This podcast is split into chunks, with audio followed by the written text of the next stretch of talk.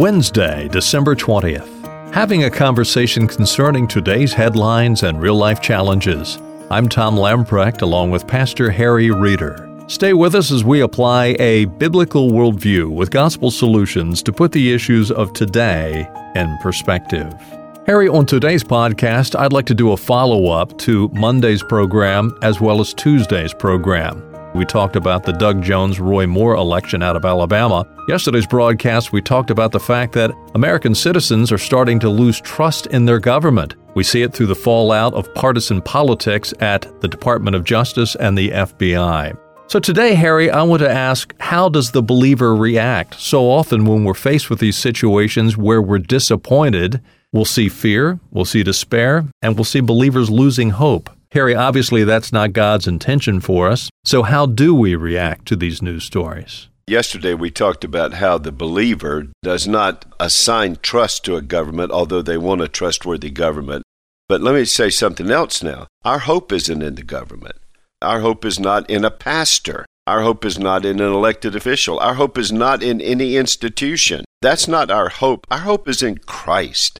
I have met people who, during the election of President Obama, what it represented with the Democratic platform, they were just utterly angry, fearful, or they were utterly in despair. Let me just say to every Christian no matter what happens in this world, we are never allowed to fear. There's only one fear we have, and that is the wonderful blessing of the fear of the Lord. The Bible says to us, perfect love casts out all fear. So we're not allowed any of that. What you fear will control you. You're not allowed to fear the outcome of an election. You're not allowed to fear the demise of a government. And if you do fear that, that tells you that you hold the government at a higher place than you hold your God. What you fear indicates what you have worshiped. I understand concern. The same Paul who says that we are never to fear, be anxious for nothing, is the same Paul who says to us he had concerns for the churches.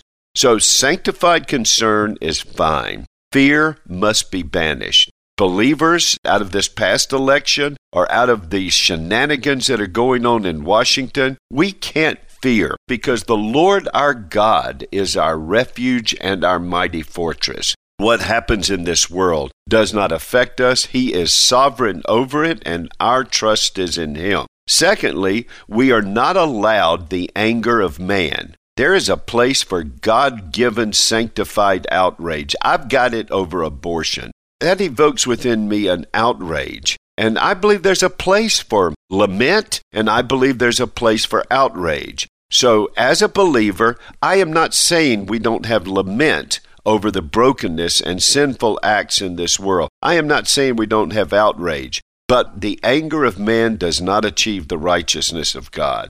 We ought to be anti phobia, except the fear of the Lord, which brings wisdom.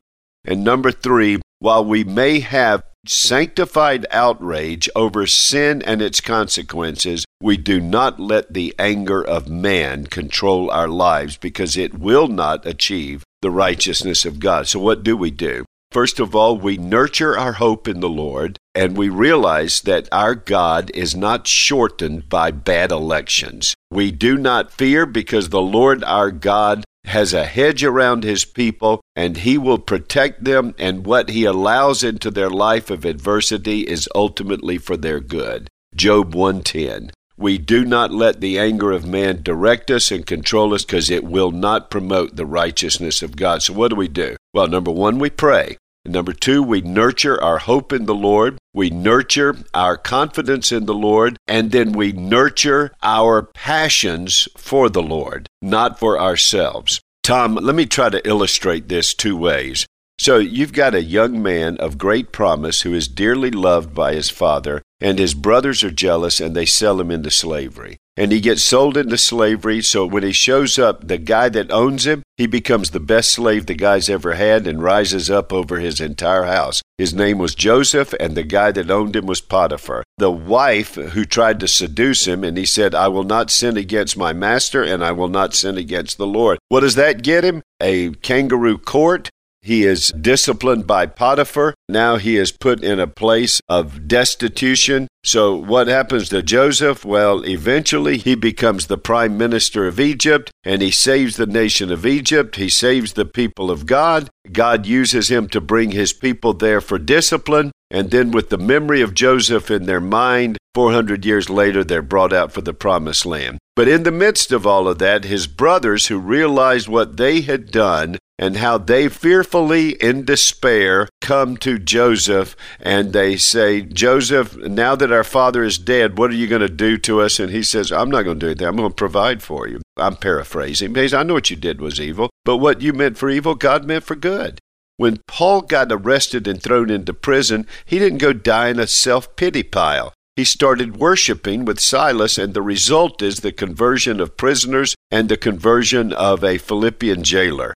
One of my favorites is Daniel and the three youths that were with him Shadrach, Meshach, and Abednego. When they were brought into slavery by the Babylonian Empire, they would have been in my junior high youth group. And so they get there, and what happens? They treat King Nebuchadnezzar and his officials with respect, but they are faithful to the Lord. The result is King Nebuchadnezzar gets converted. Instead of fearfulness, instead of despair, God gives them hope, direction, God becomes their confidence. And even when they're going to get thrown into a fiery furnace, hey, King, you can throw us in the furnace, but our God's going to deliver us either from your hand or through your hand. Our God isn't shortened by you. Ultimately, Nebuchadnezzar, I believe, is converted as revealed in Daniel chapter 4. But let me tell you something else that happens. Daniel, and perhaps the three young men, although we don't know, he now is in a position to affect two pagan empires the Babylonian Empire and then the Medo Persian Empire. He not only affects two empires, he becomes a primary counselor to pagan kings. He serves in five dynasties through two empires. Through this, the people of God are disciplined and refined and sent back to the promised land and men like Nehemiah are developed through the courts of these pagan kings, whom God will use. Men like Ezra, Joshua, and Nehemiah, who become a key part of the restoration of God's people. The line of the Redeemer that we celebrate at Christmas, the line of the Redeemer is preserved. The temple is rebuilt. The city of Jerusalem is rebuilt. And God uses these men